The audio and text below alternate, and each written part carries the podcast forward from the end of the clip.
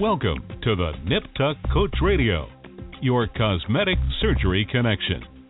Join cosmetic surgery Nip Tuck Coach, beauty expert, and author of Safety First, a consumer guide to cosmetic surgery, Michelle Garber, your host of the Nip Tuck Radio Show.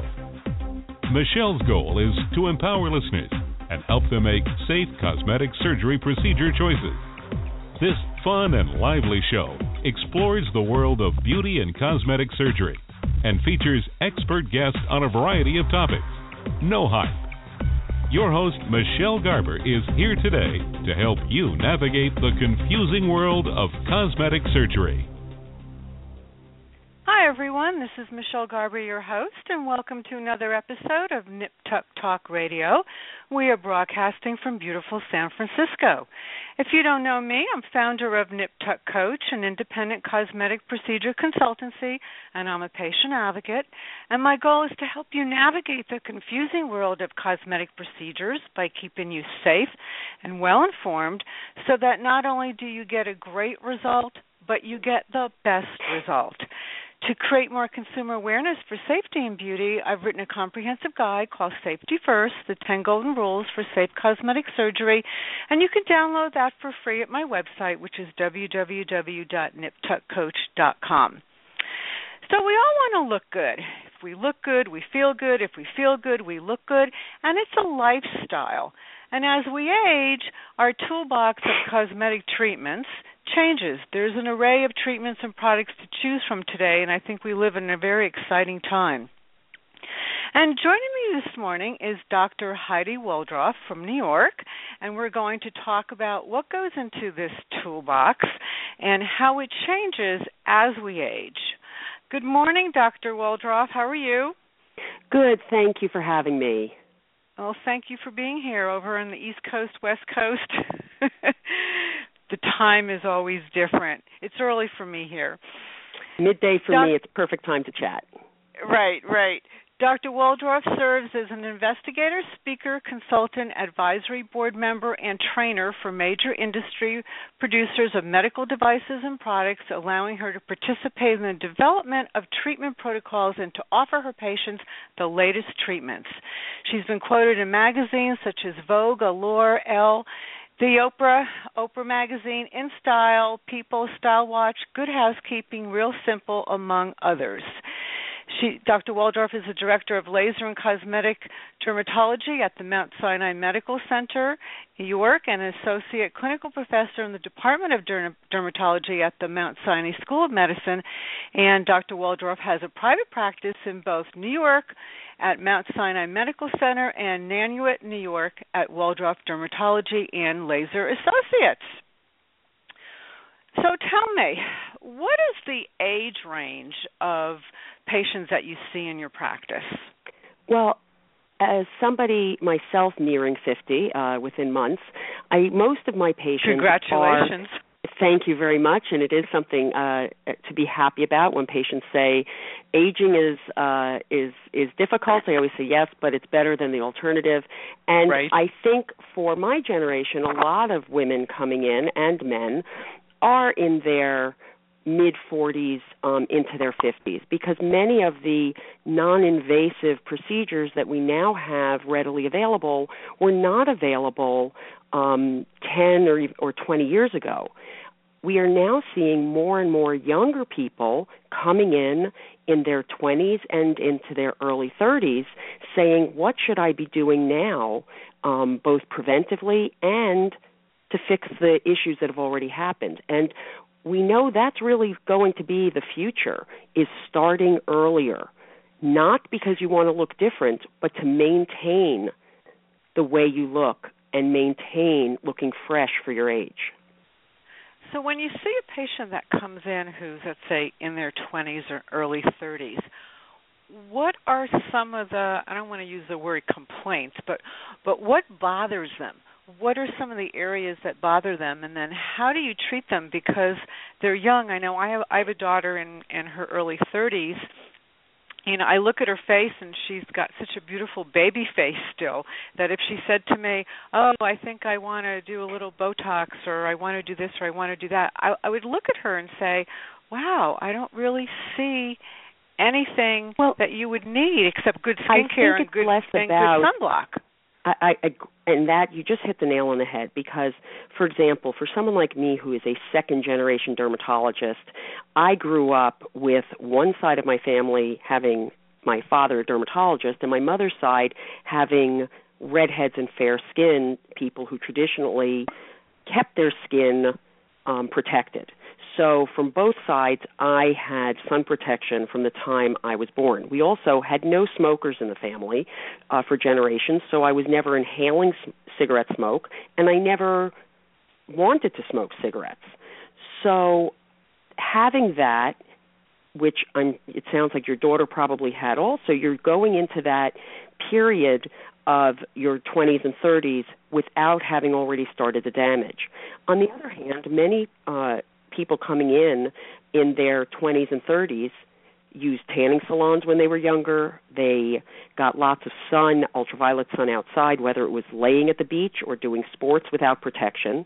Many of them may have gone through a period of cigarette smoking, and now they're already looking to make things right, to get better habits going and to fix some of the damage. The earliest thing, signs we tend to see are some of the lines, for example, the crow's feet are one area, the glabellar lines, those frown lines are another area. Um, plus, we get discoloration from sun, and you can already see some of the cute freckles that may have disappeared every every fall and winter um, after the time in the sun coming back. And we see those and sticking around. And we can also see those changes on the neck and chest already. Um, how quickly you see those changes has to do with how much damage you've had already, as well as genetic factors. You know, are you someone who's always been squinting? Um, are you someone who, uh, you know, has been very thin, and so you're having some um, loss of fat early in areas.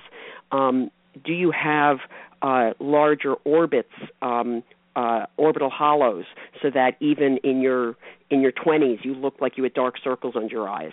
So some of those things are anatomic that are genetics, and some of them are from the environment, and they work they build together so you you talk about lifestyle and and I use the word toolbox.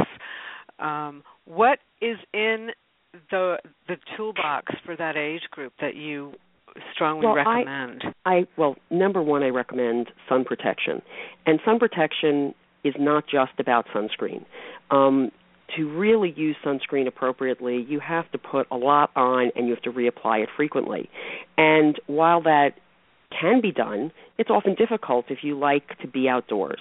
Um, wearing um, sun protective clothing and hats are very helpful, and it doesn't mean you have to walk around like a Bedouin. There are many companies now that make wonderful rash guards. You know, those are those surf, cool surfer swim guard T-shirts. The kids today are growing up wearing them. They buy bathing suits that match them.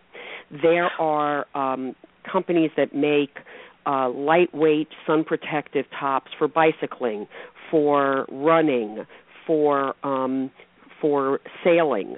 Um, people have to know that these are things they need. In the toolbox, I always like to make sure that people also have some kind of sun protection they can throw in there. If it's a woman in their purse, if it's a guy in their pocket, there are now excellent sunscreen sticks that can be used. And one of the most um, uh, one of the best invita- innovations in the last uh, decade in sunscreen has been powder sunscreen, because with powder, powder. sunscreen, oh, even a oh, woman the ones you put on your face, yes, like, um, and, and it doesn't have a deep color. It's usually a sheer powder, um, and in a and it comes in a um, comes in a retractable brush, and that way, even a woman who has makeup on can put it on and you can if you suddenly find yourself outside at lunchtime you can put more on you can put it on your shoulders um, your chest uh, wherever it's going to be you're going to have additional exposure. Um, so i think protecting not only your face but protecting the rest of you has to be part of that toolbox. The next thing is cigarettes. Um, it's uh, really uh, unfortunate that cigarette smoking is still prevalent, especially amongst young women. Um, it's used as a way of of uh, not gaining weight. It's used um, just as as a as a social um, uh, you know a little uh, social tool, and that's something that really uh, people have to know, recognize that every time they are lifting up that cigarette to their lips, even if they're just smoking one or two cigarettes at a bar, you know, a few times a month, they need to know that that's cutting off the oxygen to the skin, building up free radicals, which lead to inflammation, to carcinogenesis, and to wrinkles.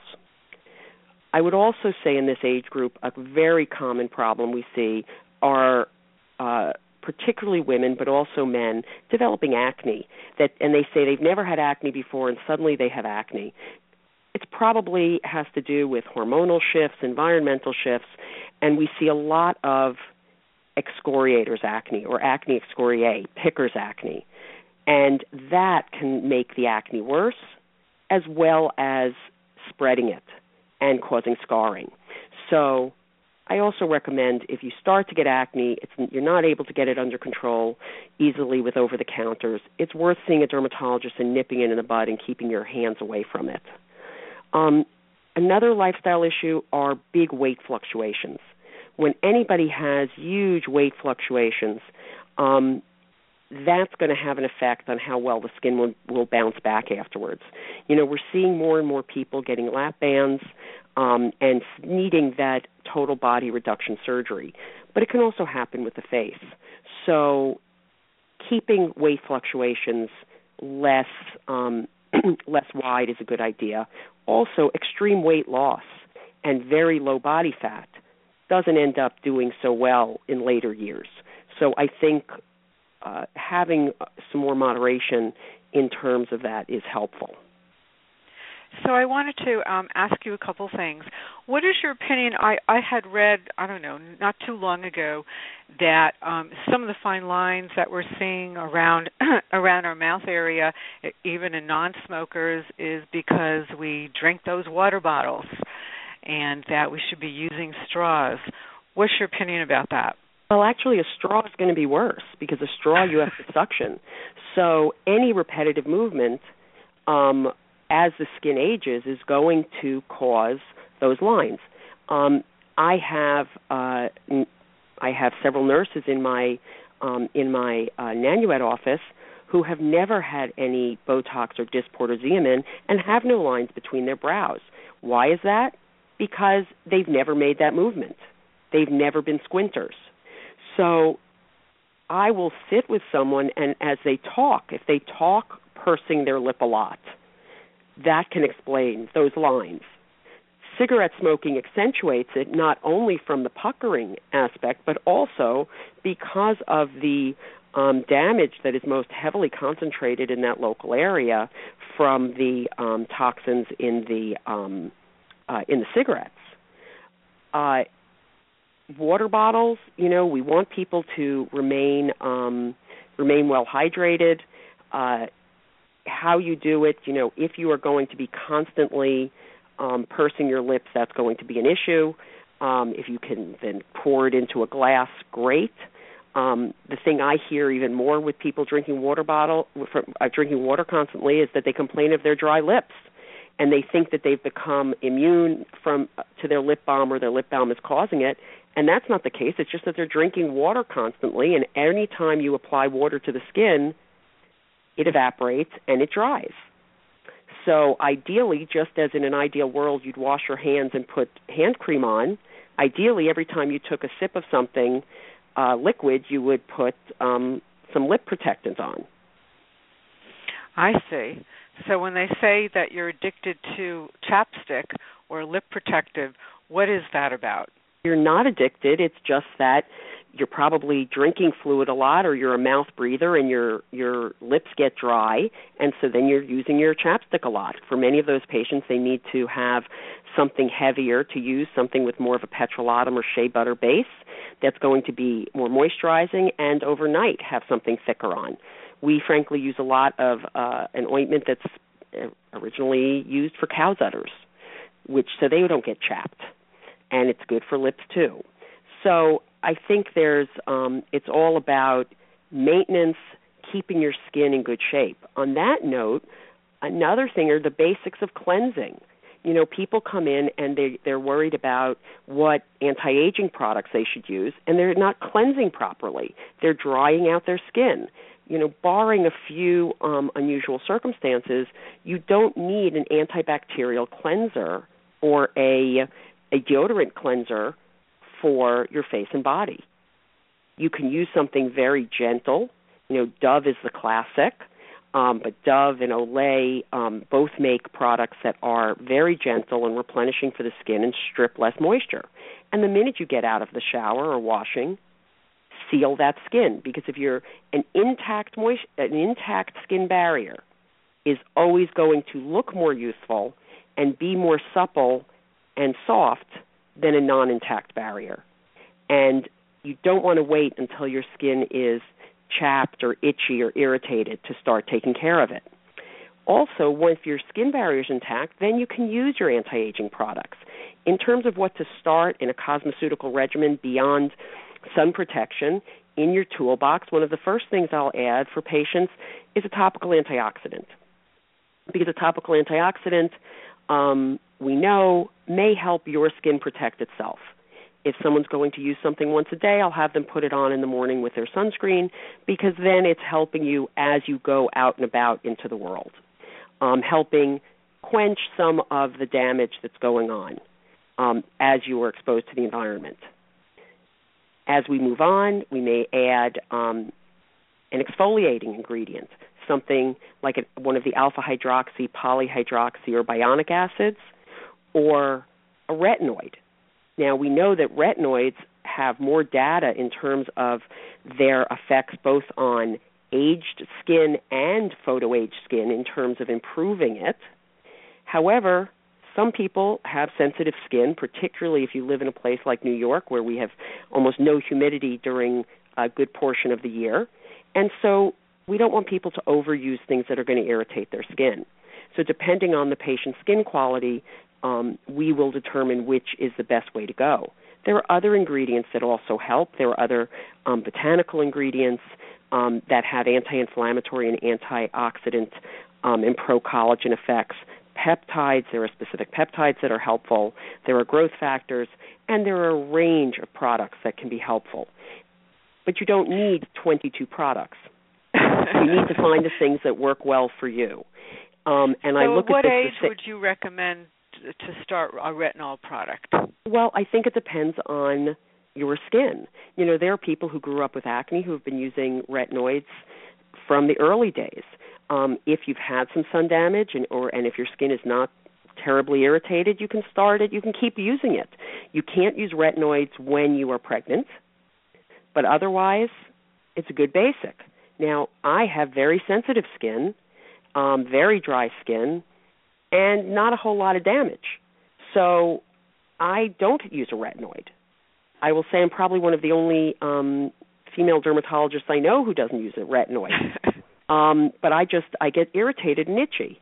So for me, I'm using more of the I'll use some of the polyhydroxy and um, bionic acids that are even less irritated, irritating than the AHAs and I use topical products that have um, non-retinoid, non-exfoliating um, ingredients at other times.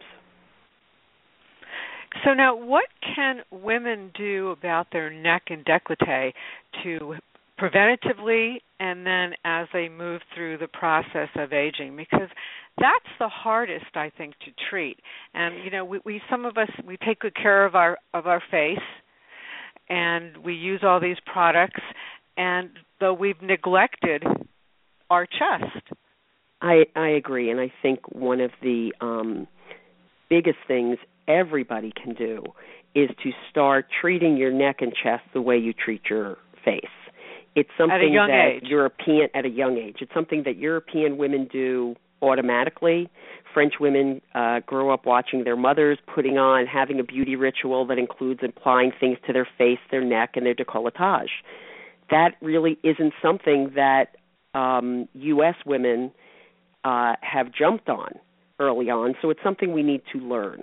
And I tell my patients to use every product that I've told them for their face, they can use on their neck and chest. Um, sometimes they can't tolerate some of the products that might be more drying because your neck and chest have fewer oil glands, sebaceous units, than your face. But otherwise, do everything the same and put some on your hands. I grew up watching my mom put um, retinoids on her hands under moisturizer before bed, and she had beautiful hands. Yeah, because that's is, another area that ages very quickly. I mean, you can have beautiful skin on your face, and and your hands, as you age, look look terrible. Well, well what, the major reason is the environment, and people aren't taking care of their hands. Again, even using a good hand cream on a daily basis, it doesn't have to be expensive. Something that can seal and moisturize the hands, your hands will look better.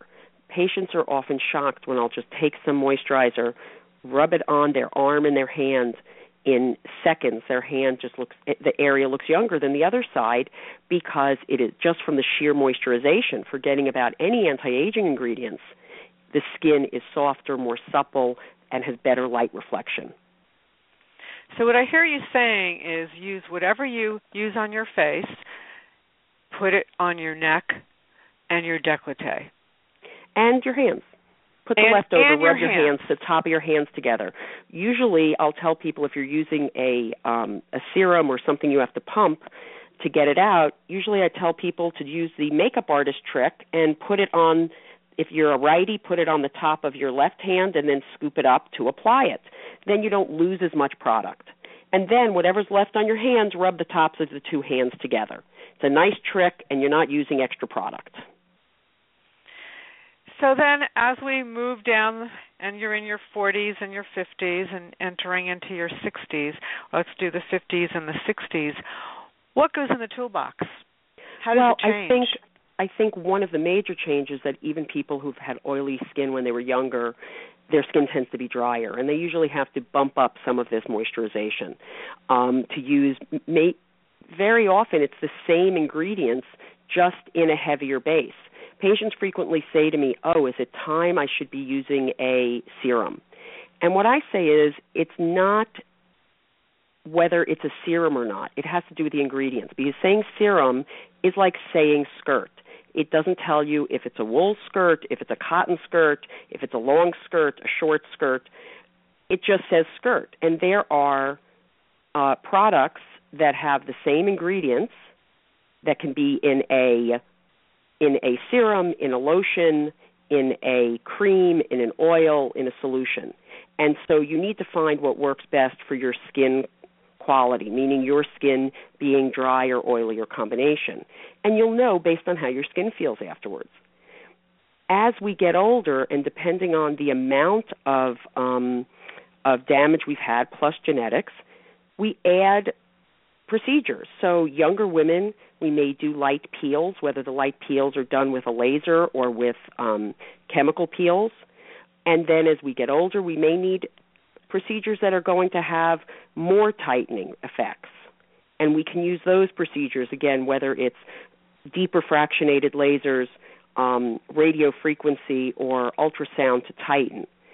And as and we can tweak along the line with some filler. Often people will say, "Well, I didn't know if it was too early to come in," and if you are doing things in a subtle, um, a subtle, appropriate fashion where you are following the patient's anatomy to try to replenish what's been lost or just improve facial shape and contours, you can start as early as you start seeing those defects. And then you don't get into your 40s and 50s and suddenly need to have a large procedure. Now, so if somebody has done nothing, being... I'm sorry. No, no, no. Go ahead. I was going to say that if someone has done nothing at all and they present to me in their, you know, depending on the amount of damage they've had, anywhere from their uh, mid to late 50s into their 70s, at a certain point, the only thing that's going to be helpful is surgery because the amount of non-invasive procedures even that we would have to do even if we combined everything we do we're not going to get to that level of surgery that surgery will. So I will tell those patients to go have their consultation with the plastic surgeon or facial plastic surgeon or oculoplastic surgeon, get the um, excess skin taken care of, and then come back, and then we can do uh, more textural and um, volumetric improvement. But if so you started earlier, you can keep tweaking, and then you may be able to. Our goal is to be able to avoid surgery. So what you're saying is then, at least what I hear you saying is that if you start early, you take care of your skin, use the proper products, sunblock, retinoids, antioxidants, and even if you need a little bit Botox or you need a little bit filler because of genetics or um, various different reasons, that as you age, you're going to need less product or less, um, say, less fillers, less Botox if you started earlier than if you've yes. never done anything and you're in your 60s and 70s. Is it because it is? Well, explain why. From a well, I, it's because like anything, um, if you think of tailoring a dress over time, if you tailor a little bit at a time, you're going to over time as your body changes then you don't have to make a vast change. If you have a dress and you don't put it on for 20 years and you try to put it on again, there will likely be some major change that would have to be made. I think with your um, with the way we look, we just have to have in mind what changes are made. Now, life events will make a big change. If someone suddenly has um, uh, a major stressor medically or emotionally, an illness or um, that makes you suddenly lose a lot of weight or uh, or drains you in terms of uh, your normal um, ability to turn your cells over, etc., that is going to make a change, and then you may need more suddenly. So what I tell my patients is I'm following their face, I'm following their skin, and this way we can change the we can change things and tweak things as we see them. And, and I will tell how, them when it's time. They will. Uh, many of my patients will go. You'll tell me when I need the surgery, right? You'll tell me when we can't do this any. Just do this anymore. I'm like, you betcha. So, have you followed patients to a point where they've you've you've seen them when they're in their I don't know 30s or 40s, and and then you're following them, and now they're in their 50s, and they still look great, and and they're thinking, oh, well, maybe I need a little nip and a little tuck here, especially around my my jowl area. And you really see that because they've been taking care of themselves, that they really don't need it.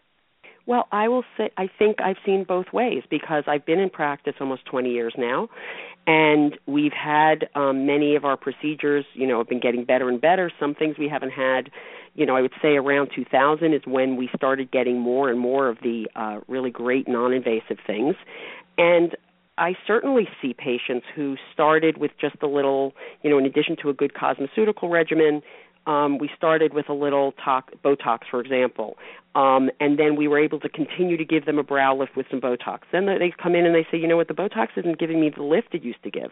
And I look at them and I say, you know what, it's because you've lost a lot of um, you started losing fat and bone in the upper face, and we have to add some filler there. And we do that, and then we get to a point where I say, you know what, I we've maintained you longer with this, but um, I think you know it's the skin quality. We need to do some tissue tightening, and we'll do that. And then we might get to a point where I say, you know what, if you're willing to go have your eyes done, this would be a great time to do it because then we can continue to maintain you but you, we need to take. I can't do more non-invasively. And then I have other patients who have said they will not have surgery. No, I mean, no matter what, they will not have surgery. And I look at them over the past two decades with the procedures that we've done, and they still look better today than they did at the at the beginning.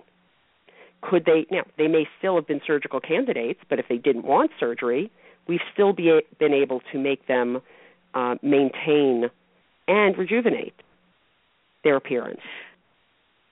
Now, what about the rest of your body? And and as, a dermatologist, you know, um, you also take a look at the skin as a whole, not just dealing with the face. And and and as we age, our our skin gets very thin.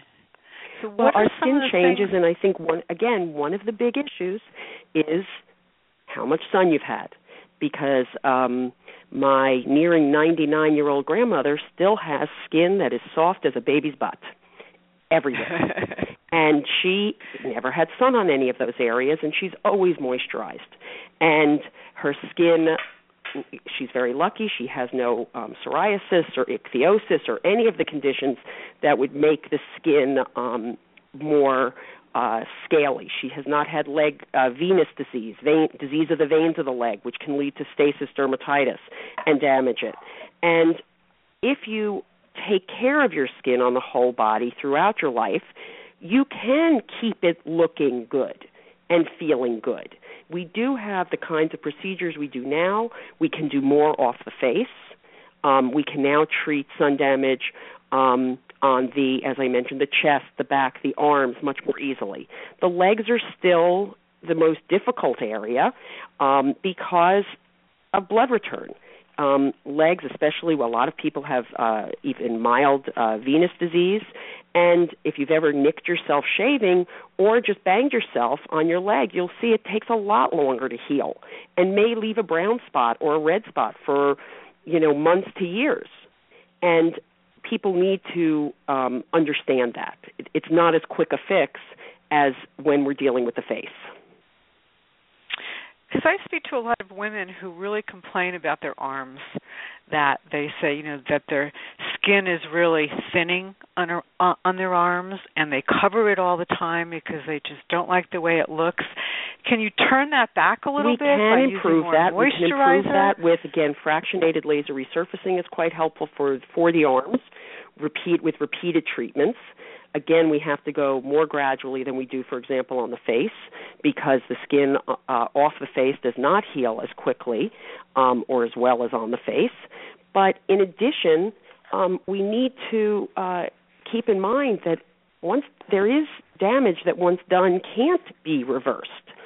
So when you see younger people, remind them about their fa- about their arms. Um, you know, all of these women who say, "Well, I get, I'll, I'm just getting a tan on my arms, uh, or my legs, or I just need a little color there."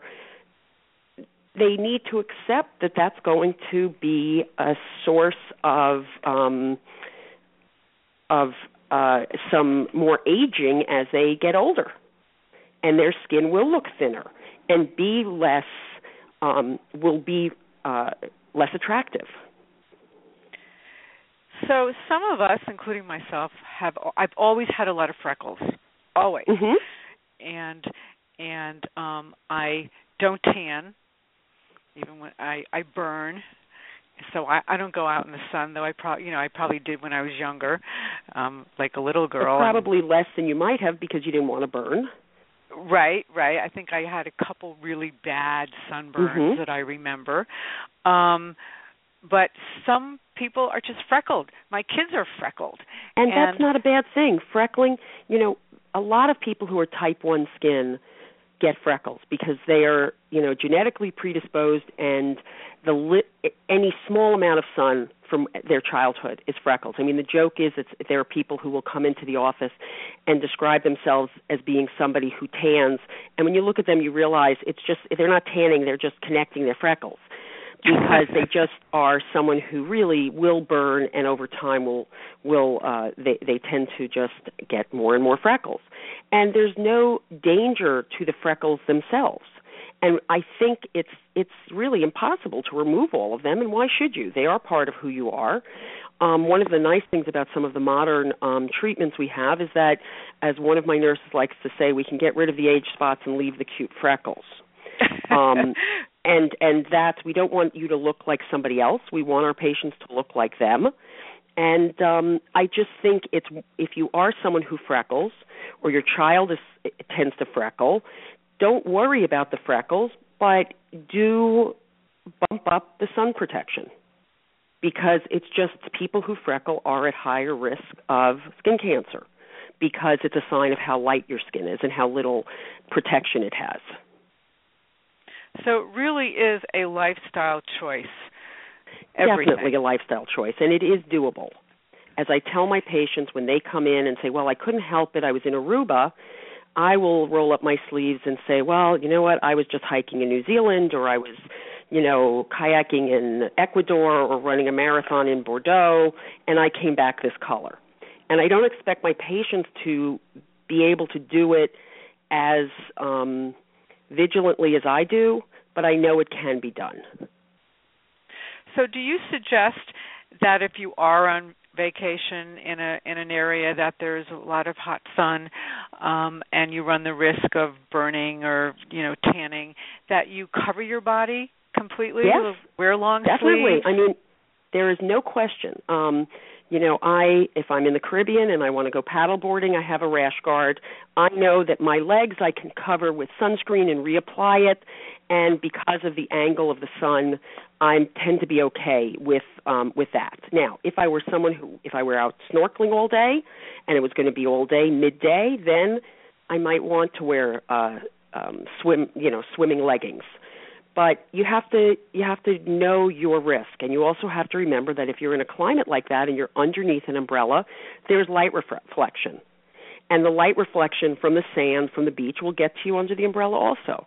That's a so really you still need to protect point. yourself yeah, and so and big hats are helpful. Remember, baseball caps were developed to shield the baseball player's eyes from the sun, from glare. They were not protect, set up to protect your face, and they don't protect the ears or the sides of the face.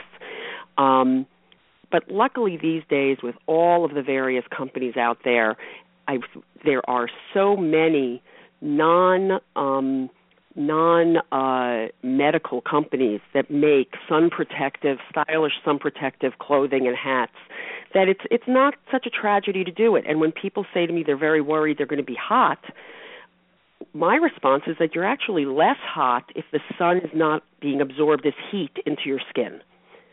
If you're so wearing you some lightweight ventilated that... top, you will be less hot than Do if you you have were wearing. a few favorites that you could share with us? Well, yes. Um, I mean, some various companies. I love Solumbra.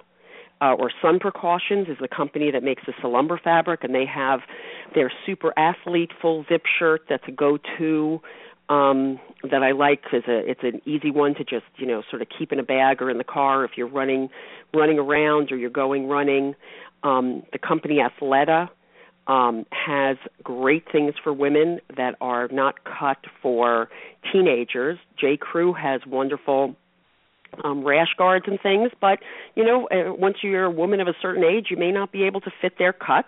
So it's nice to have um, companies like Athleta, um, uh, even Lululemon, that make um, make things that are cut better for um, for adult women. Um, Coolibar C O O L I B A R is another medical company um, with sun protective clothing, and uh, they have a lot of uh, hats and clothes that are appropriate for various um, activities.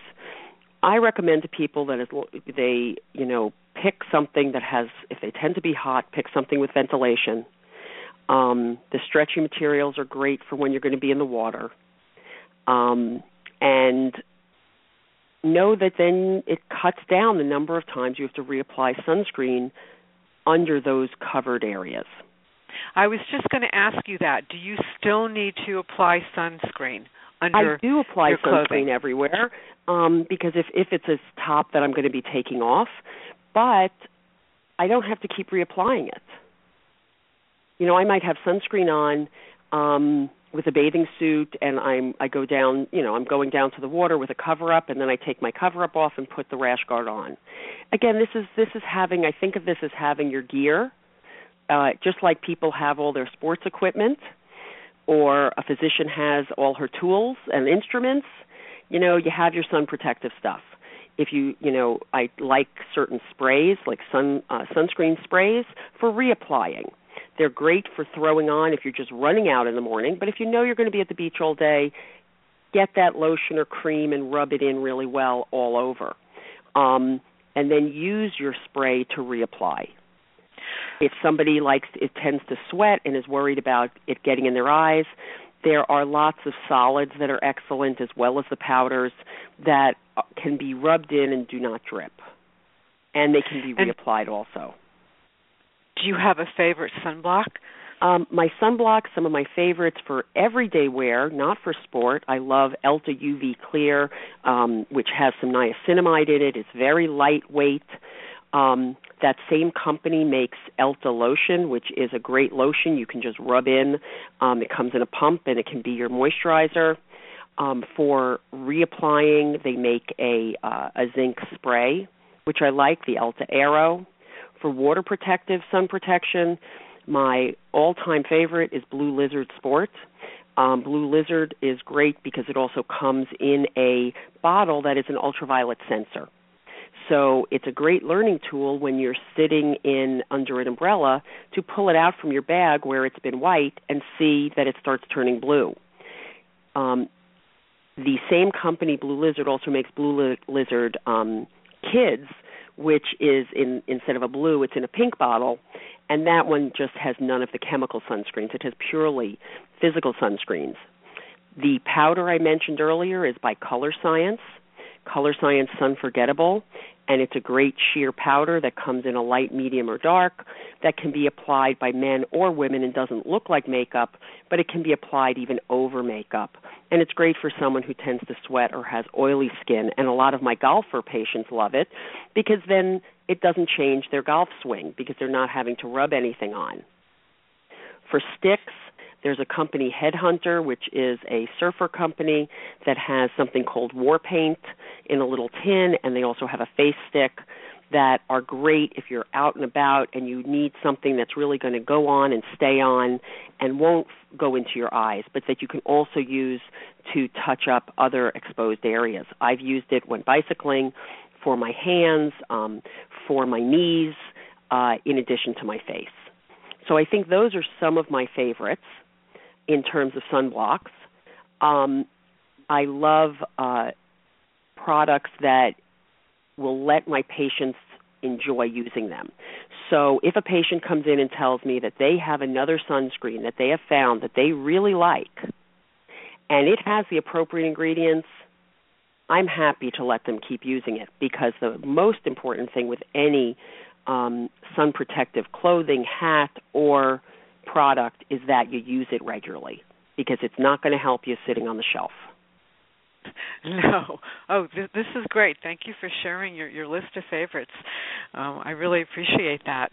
And what about, you know, some women think that the sunblock sometimes is mixed into their moisturizer and they go to the counter at Clinique and they buy an SPF uh, foundation or the foundation says it has SPF in it I want to just touch base on I that have, just I a little am fine with tinted sunblocks um, and sunscreens, I should say, but the problem is that women are not using those on their neck. They're not using them beyond the face. So one of the reasons that um, I have always favored I favored this Elta UV Clear is that it's a very lightweight um, moisturizing sunblock that can be put on first, and it's clear, and then you can use your BB cream, CC cream, tinted moisturizer, or foundation in addition, rather than just relying on that one. So then you think it's okay though if a manufacturer at the department store says that their foundation has some sunblock, but they should really use sunblock under that I, as well? They, for them to be able Just, to say it has an SPF, it would have to be tested. So if it has an SPF, it clearly was tested and, and has that SPF, assuming you're putting enough on. And it also only helps the areas that it's covering. So if it's help if you've put it on your face, it's going to help your face. But how many women really put it all the way to the sides of their um, jawline and onto their neck? And those are the areas that are often missed. And we have a few more minutes left, and I just wanted to ask you very briefly about about black market products and what consumers should really be wary of and how to get their products. Are we talking about black market prescription right. or cosmeceutical or injectable no, products? Cos- cosmeceuticals. Um, you know, it's amazing to me um, how many um, uh, products are sold through alternative routes. Um, if you're talking about a product that is the actual product but is being sold um, by an unauthorized um, uh, an unauthorized uh, distributor, then the major concern is how it's been stored and how it's been shipped. Is this something that has been in excessive heat or cold so that you're not going to have the same activity? Have expiration dates been changed? Those are my are my major concerns with anything. Now, when it comes to a non-prescription a non-prescription cosmeceutical product, the dangers are going to be less because it's less likely that um, if it's ineffective, that that's going to be a problem for your health. You just won't get the benefit of it. It's more of a waste of money. My concern, though, would be if it is not the actual product itself. Um, you know, even um, among products, there was uh, a of, of um, products that came through actual real distributors. There have been mm, uh, cases where topical steroids have been found uh, in the products themselves. There is a a product line that comes from New York that um, from a facialist place that a lot of people go to, and it turned out that for a while their rosacea product had steroids in it, and it wasn't listed. Ugh.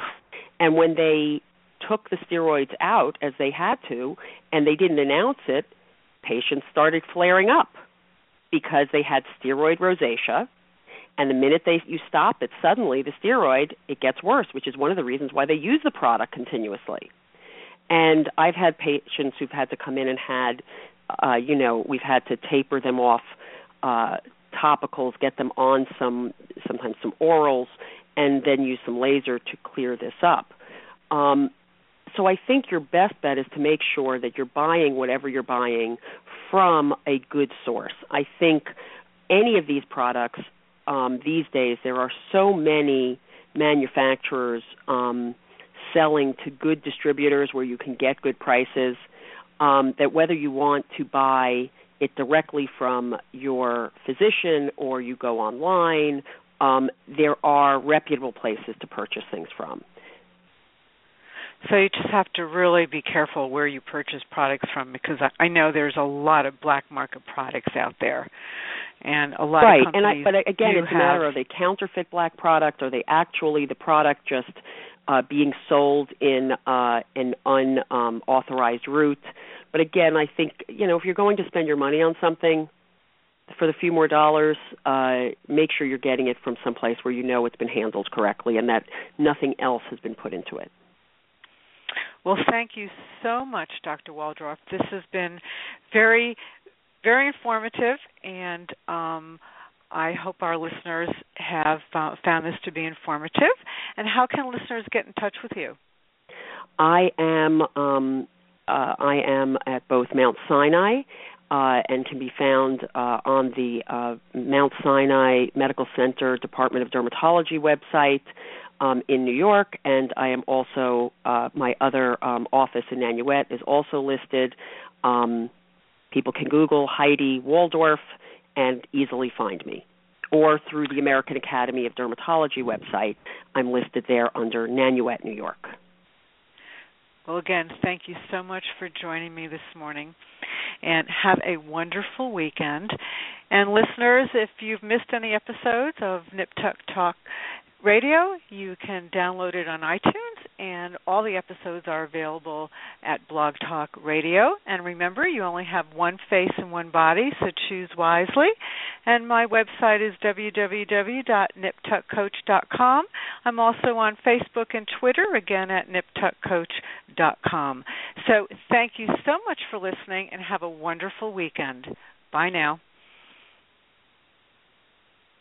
Thanks for listening to our show about the exciting Thermi RF skin tightening technique.